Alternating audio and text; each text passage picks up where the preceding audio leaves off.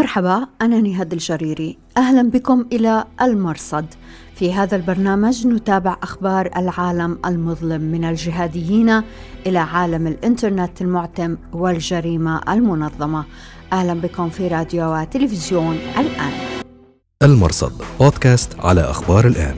أهلا بكم إلى حلقة خاصة نستعرض فيها أهم الأحداث التي غطيناها في 2022 كل عام وأنتم بخير. هذه هي عناوين الجزء الثاني. في 2022 هيئة تحرير الشام تخطو خطوات غير مسبوقة في اتجاه التوسع شمالا. طالبان تتخبط في إدارة أفغانستان اقتصاديا وأمنيا وإنسانيا. واندلاع احتجاجات غير مسبوقة في إيران والجهاديون يسكتون. في هذه الحلقة نسمع من عروة عجوب وأيرون زالن عن هيئة تحرير الشام نرجس نيهان ومحمد صفر وهاشم وحدة يار عن إخفاقات طالبان سعيد بكران عن اليمن وآمن هاني وفراس دالاتي عن إيران. للتواصل مع البرنامج يرجى الكتابة إلى نهاد جريري على تويتر وتليجرام وفيسبوك أو ترك رسالة في زاوية التعليق على رابط هذه الحلقة. وبإمكانكم الرجوع إلى نص هذه الحلقة في أخبار الآن دوت نت. المرصد. بودكاست على أخبار الآن. مع نهاية 2022 استكمل طالبان إجراءات حرمان الأفغانيات من التعليم. بدأوا في سبتمبر 2021 أي بعد شهر من استيلائهم على كابل. قالوا وقتها إنهم سيسمحون لبنات الثانوية بمتابعة الدراسة في مارس 2022 بحلول مارس أصدروا قرارا بمنع التعليم الثانوي للبنات حتى إشعار آخر. في ديسمبر 2022 حظروا التعليم الجامعي للبنات حصرا وهم سائرون الآن في منع المرأة من العمل. لم يعد مجديا معرفة مبررات طالبان فإذا كانت مبرراتهم تستند إلى أسس شرعية لماذا هذا التخبط؟ خاصة بعد أن أتموا إجراءات منع الاختلاط في الجامعات وفي المدارس الثانوية لا اختلاط أصلاً. وإذا كان الأمر يتعلق بالمناهج فالمناهج للجميع ذكورا واناثا. وإذا تعلق الأمر بمسائل أمنية فالجميع في خطر. لقد فشل طالبان في تأمين الأفغان ذكورا واناثا وسنتحدث في هذا بعد قليل. ماذا يعني حرمان البنات من التعليم في أغسطس 2022 تحدثت إلى شابة أفغانية درست في أفغانستان وظلت تعمل هناك حتى منعوها طالبان. Well, uh, like before we used to say uh, that the تقول في السابق كنا نتذمر من حالنا ونقول إننا يجب أن نحسن ونطور من حالنا. ولكن بعد أن جاء طالبان صرنا نندم على كلامنا. كان حالنا كافيا لنا. البنات في المدارس والجامعات والوظائف والأسواق وحتى المتنزهات. حرمونا من هذا كله. نتمنى السلام وأن تتحسن الأحوال. وان يقتنع طالبان على الأقل بالسماح للبنات بالذهاب إلى المدارس حتى لا تضيع هذه البنات.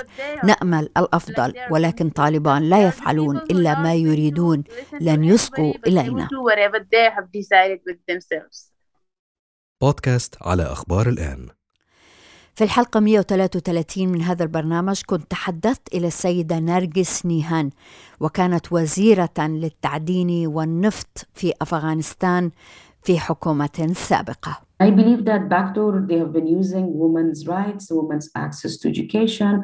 الهدف الخفي وراء تصريحات طالبان هو أنهم يستخدمون حقوق المرأة وحقها في التعليم والعمل كورقة ضغط على المجتمع الدولي من أجل أن يحصلوا على الاعتراف فعندما رأوا أنهم لن يحصلوا على الاعتراف فاجأوا الجميع بهذا الإعلان الصادم بأنهم سيمددون الحظر على تعليم البنات طالبان لم يتغيروا هم دائما يطلقون الوعود وينفذون العكس. للأسف هذه هي السلطة الوحيدة على الأرض التي تتخذ مواطنيها وحقوقهم رهائن وتستخدمهم ورقه ضغط على المجتمع الدولي. وكم يدهشني أن المجتمع الدولي يبسط المسألة الأفغانية بطريقة ضحله فيعطي قائمة قصيرة لطالبان فيها شروط عليهم تنفيذها للحصول على اعتراف.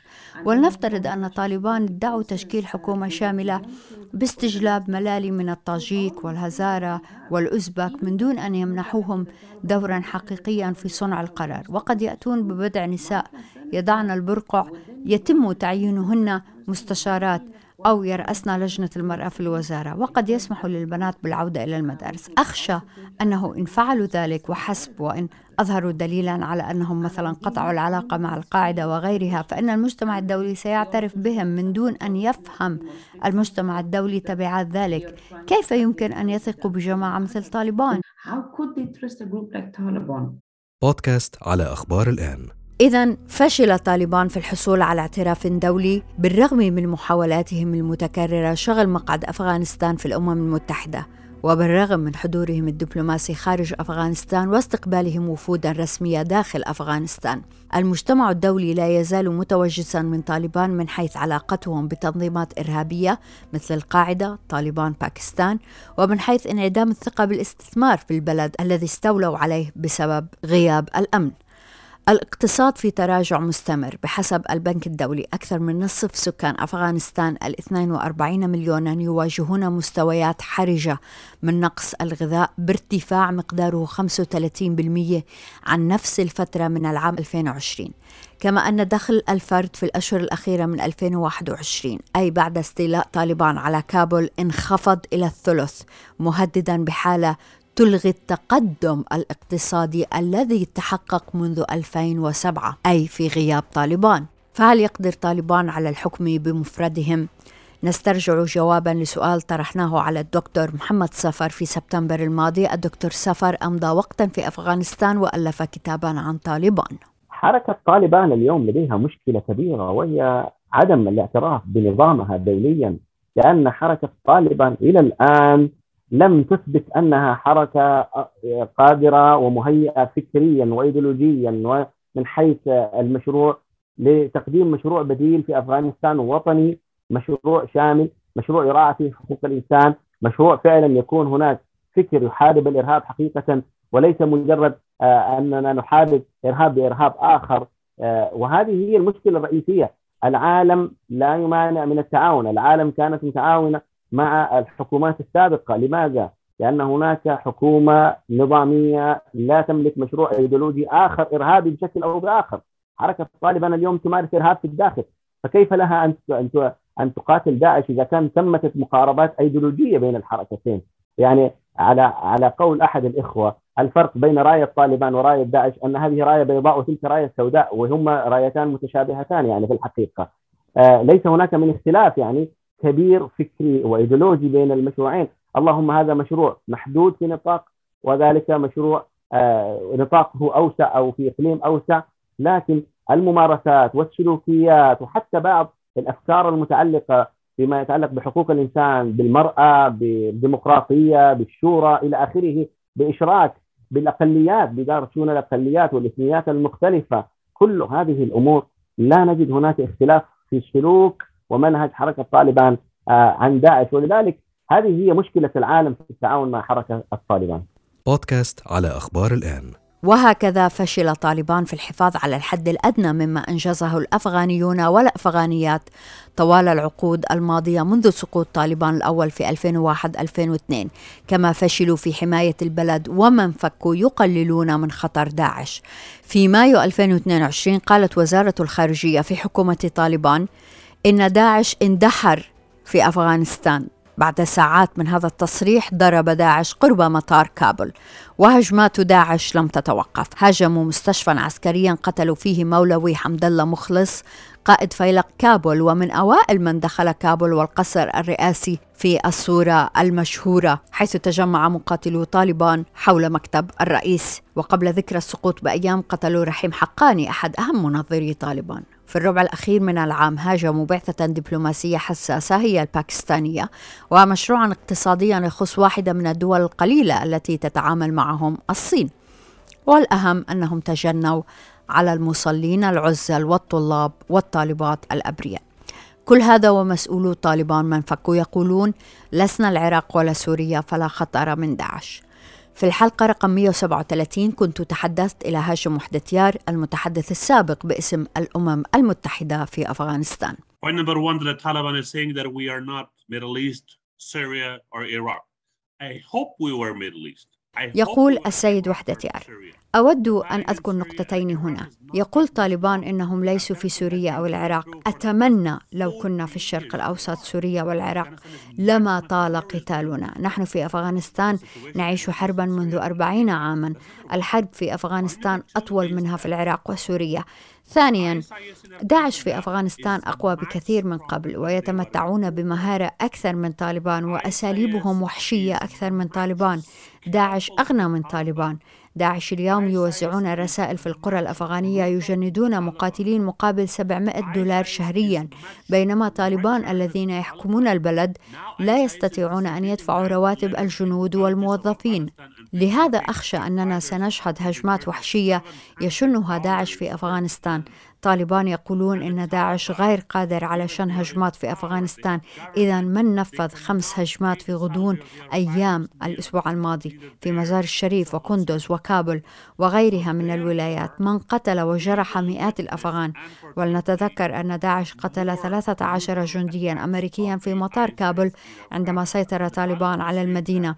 وطالبان اعترفوا بذلك. لهذا أخشى أن ظاهرة داعش ستتسع في أفغانستان. سبب آخر للتوسع هو أن عناصر الجيش الأفغاني سابقا وبسبب وحشية طالبان وقتلهم الجنود الأفغان أصبح هؤلاء الجنود السابقون يفضلون الانضمام لداعش حتى يحموا أنفسهم وعائلاتهم. داعش يتوسع وأتمنى أن يدرك طالبان هذه الحقيقة بدلا من تجاهلها. لا يمكن أن يخبئوا أمرا كهذا. إن أخفوه هم فسيفضحه الإعلام. We hope that the Taliban understand this reality. We cannot ignore this reality. No way. It cannot be hidden from media and social media and other mass media, and that will be publicized. المرصد بودكاست على أخبار الآن في 2022 سعت هيئة تحرير الشام بشكل حثيث وجاد إلى التمدد شمالا على حساب الجيش الوطني الجيش الحر التابع لتركيا فيما يعرف بمناطق غصن الزيتون ودرع الفرات.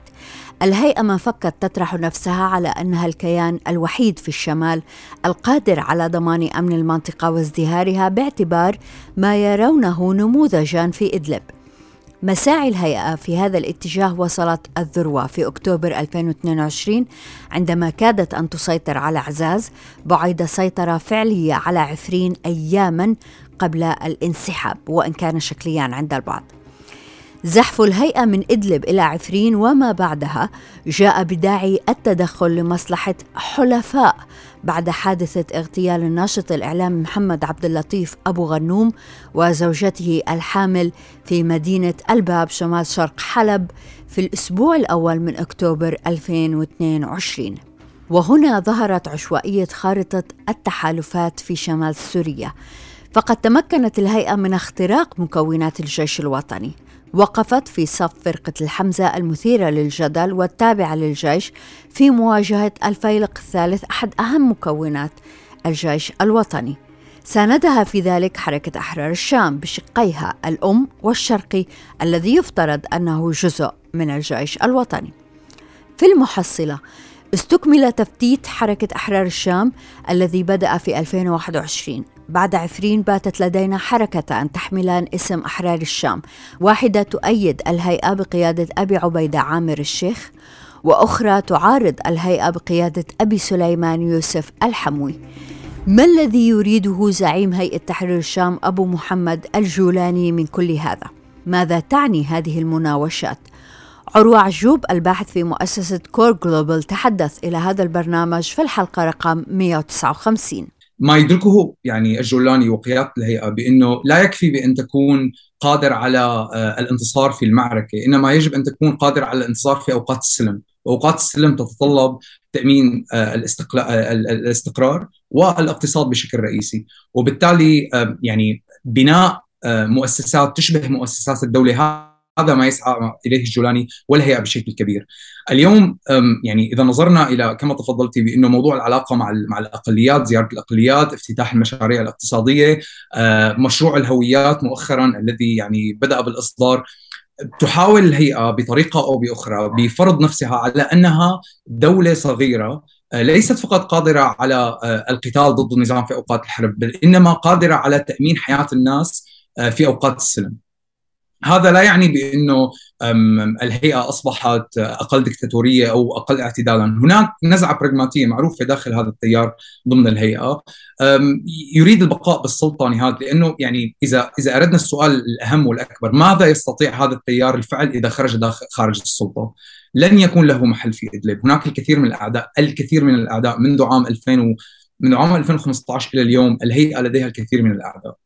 آه كل يعني كل ما تسعى إليه الهيئة هو البقاء بالسلطة للحفاظ على حياتها وللاستمرار. بودكاست على أخبار الآن. في مايو 2022 نشر أرين زالن الباحث في الواشنطن إنستيتيوت ومؤسس موقع جهادولوجي الشهير نشر ورقة بحثية مطولة ومفصلة عن هيئة تحرير الشام بعنوان عصر الجهادية السياسية دراسة حالة هيئة تحرير الشام فما هي معالم الكيان السياسي الذي يريده الجولاني؟ تحدثت إلى الدكتور زلن في الحلقة 159 من هذا البرنامج. I think he wants to be the leader of a state just like say um, what the Taliban is doing in Afghanistan. يقول الدكتور زلن أظنه يريد أن يكون زعيم دولة كما هم طالبان. طالبان اليوم يحكمون أفغانستان ولكن في الماضي حكموا مناطق مثل قندهار وربما هلمند. أما الجولاني فيحكم شمال إدلب وجزء من غرب حلب. ونعلم أنه مهتم بالسيطرة على مناطق أخرى حيث توجد المعارضة السورية حيث الجيش الوطني السوري. لكن إن سمعت إلى ما يقول فهو طبعا كله أمنيات وغير ممكن في المدى القريب على الأقل. أن يتحقق ذلك هو يريد السيطرة على دمشق وكل سوريا. فهل سيتحقق هذا؟ لا أدري ولكن على الأرجح لن يحدث ذلك الآن على الأقل. ما يريده الآن هو بناء هذه الدولة الصغيرة التي صنعها في إدلب كي يجعلها مستدامة. وقد رأينا في عيد الأضحى كيف التقى شخصيات فاعلة في منطقة إدلب وهو الآن يركز على أهمية بناء الاقتصاد المحلي وما إلى ذلك. المثير للاهتمام أنه لم يتحدث عن اقتصاد مناطق الهيئة وحسب، وإنما تعدى ذلك إلى رغبته في تصدير المنتجات التي يصنعونها هناك إلى العالم كله. هذه رؤية أوسع لهذه المناطق، وهذه الرؤية تتعدى ما يحدث في إدلب. هو يريد أن يشرعن سيطرته المناطقية هناك وهذا يشبه إلى حد ما محاولة الأكراد شرعنه سيطرتهم في شرق سوريا مثلا. لكن خلافا للإدارة الذاتية الكردية التي هي شريك لأمريكا في نواح كثيرة. لا تزال هيئة تحرير الشام منظمة إرهابية بالنسبة لأمريكا وبالنسبة للأمم المتحدة. وهم كذلك حتى بالنسبة لتركيا. المحاذية للهيئة والتي جيشها يقف فاصلا بين الهيئة وبين مناطق نظام الأسد. Even by Turkey, um, even though of course they border Turkey and Turkey's troops are sort of blocking HTS territory from Assad regime territory. بودكاست على أخبار الآن بودكاست على أخبار الآن في 2022 كل ما فعله تنظيم القاعدة في اليمن جاء في مصلحة الحوثيين المدعومين من إيران بدأ العام بإعلان قوات العمالقة الجنوبيين استكمال عملية إعسار الجنوب وتحرير شبوة التي سقطت في يد الحوثيين بطريقة مفاجئة في سبتمبر 2021 ما حدث هو أنه فيما فشل الحوثيون في السيطرة على مأرب شمالا أخذوا يتوسعون جنوبا مستعينين بعناصر من القاعدة فكل منطقة يسيطر عليها القاعدة أو تعرف تقليديا بأنها معقل لهم يسيطر الحوثيون عليها بلا جهد. كما حدث في الصومعة في محافظة البيضاء المحاذية لشبوة في سبتمبر 2021 وكذلك حدث في قيفة مصدر انشق عن القاعدة ويعمل حاليا مع الحوثيين. قال لنا إن الحوثيين يعتبرون كل منطقة فيها القاعدة قدها صارت في حضن صنعاء يعني وكأنها صارت في حضن صنعاء. وفي سبتمبر 2022 أطلق تنظيم القاعدة حملة إعلامية بعنوان سهام الحق تستهدف القوات اليمنية المدعومة عربيا حصرا ولم يأتوا كثيرا على مجرد ذكر الحوثيين في إصداراتهم. وهكذا تتعمق الفجوة بين التنظيم والقبائل السنية في اليمن. فالتنظيم الذي يدعي حماية السنة يسلك مسلكا يخالف ذلك بل يخدم الحوثيين المدعومين من إيران حتى بات التنظيم يهدد السنة علنا. في نوفمبر 2022 نشرت مؤسسة الملاحم الذراع الإعلامية للتنظيم بيانا توضيحيا للقبائل السنية ولكنه في الحقيقة تهديد فإما ينضموا إلى التنظيم أو يصبحوا أهدافا مشروعة له. ضياع بوصلة التنظيم انعكس في خلافات على مستوى القيادة بين زعيم التنظيم خالد باترفي والقيادي الرفيع سعد عاطف العولقي. الخلافات تتعلق بالنفوذ والموارد. في الحلقة 169 من هذا البرنامج تحدثت مع الأستاذ سعيد بكران الباحث اليمني.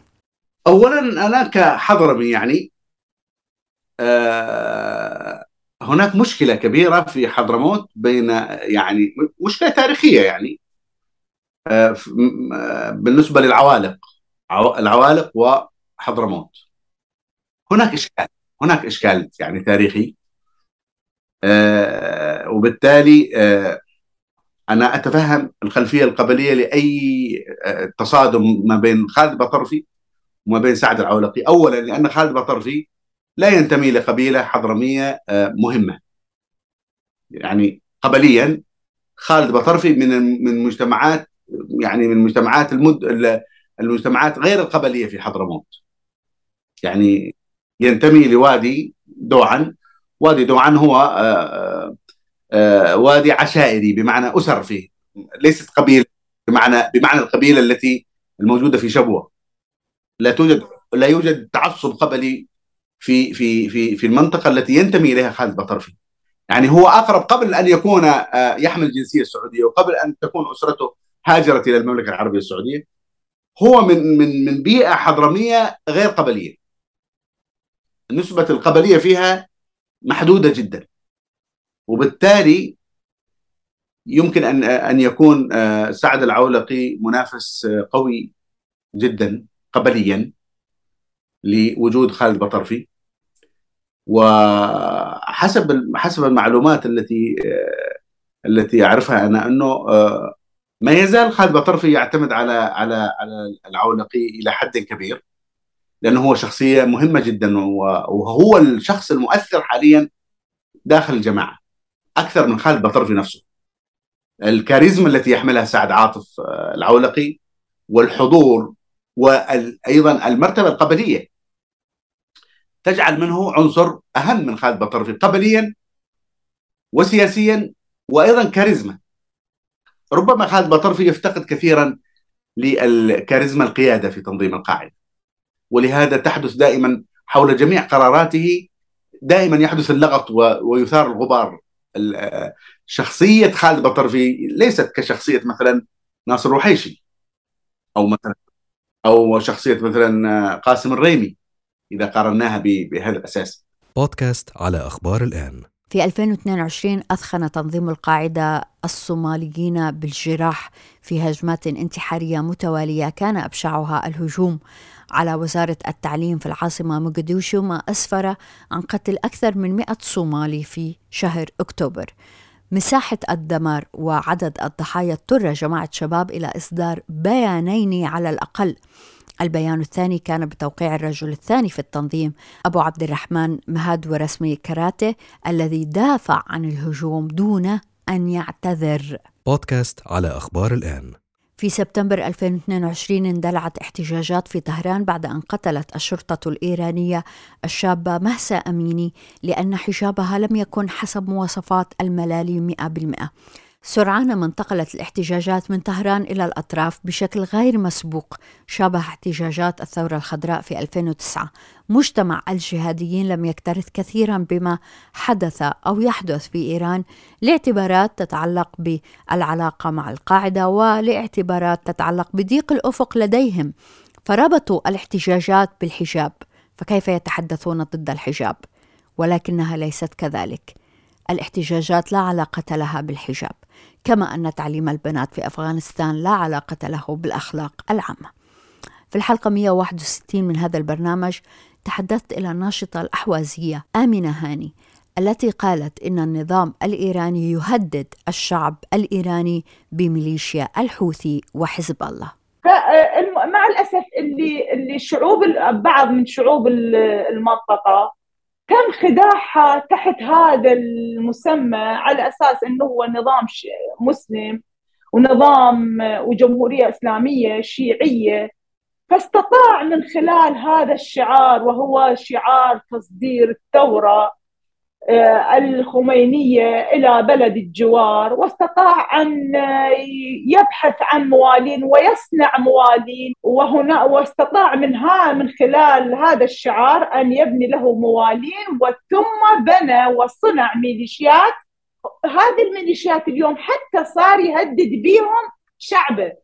يعني على لسان عدة مسؤولين تحدثوا وهددوا شعوبهم إنه إحنا إذا ضعفنا بإمكاننا أن ندخل حزب الله. راح ندخل عليكم إيش الحشد الشعبي. وهذا ما قاموا به فعلا على أرض الواقع. عام 2005 تم قمع الثورة الأحوازية على يد آه، أعضاء ميليشيا حزب الله في الأحواز. وهذا إحنا شفناهم كانوا بيتحدثوا باللهجة اللبنانية. اليوم يهدد شعبه الفارسي والشعوب الأخرى أيضا بميليشيا حزب الله والميليشيات الأخرى اللي باليمن موجودة ميليشيا الحوثي هو يعني هذا على صريح الكلام على لسان مسؤولين. بودكاست على أخبار الآن.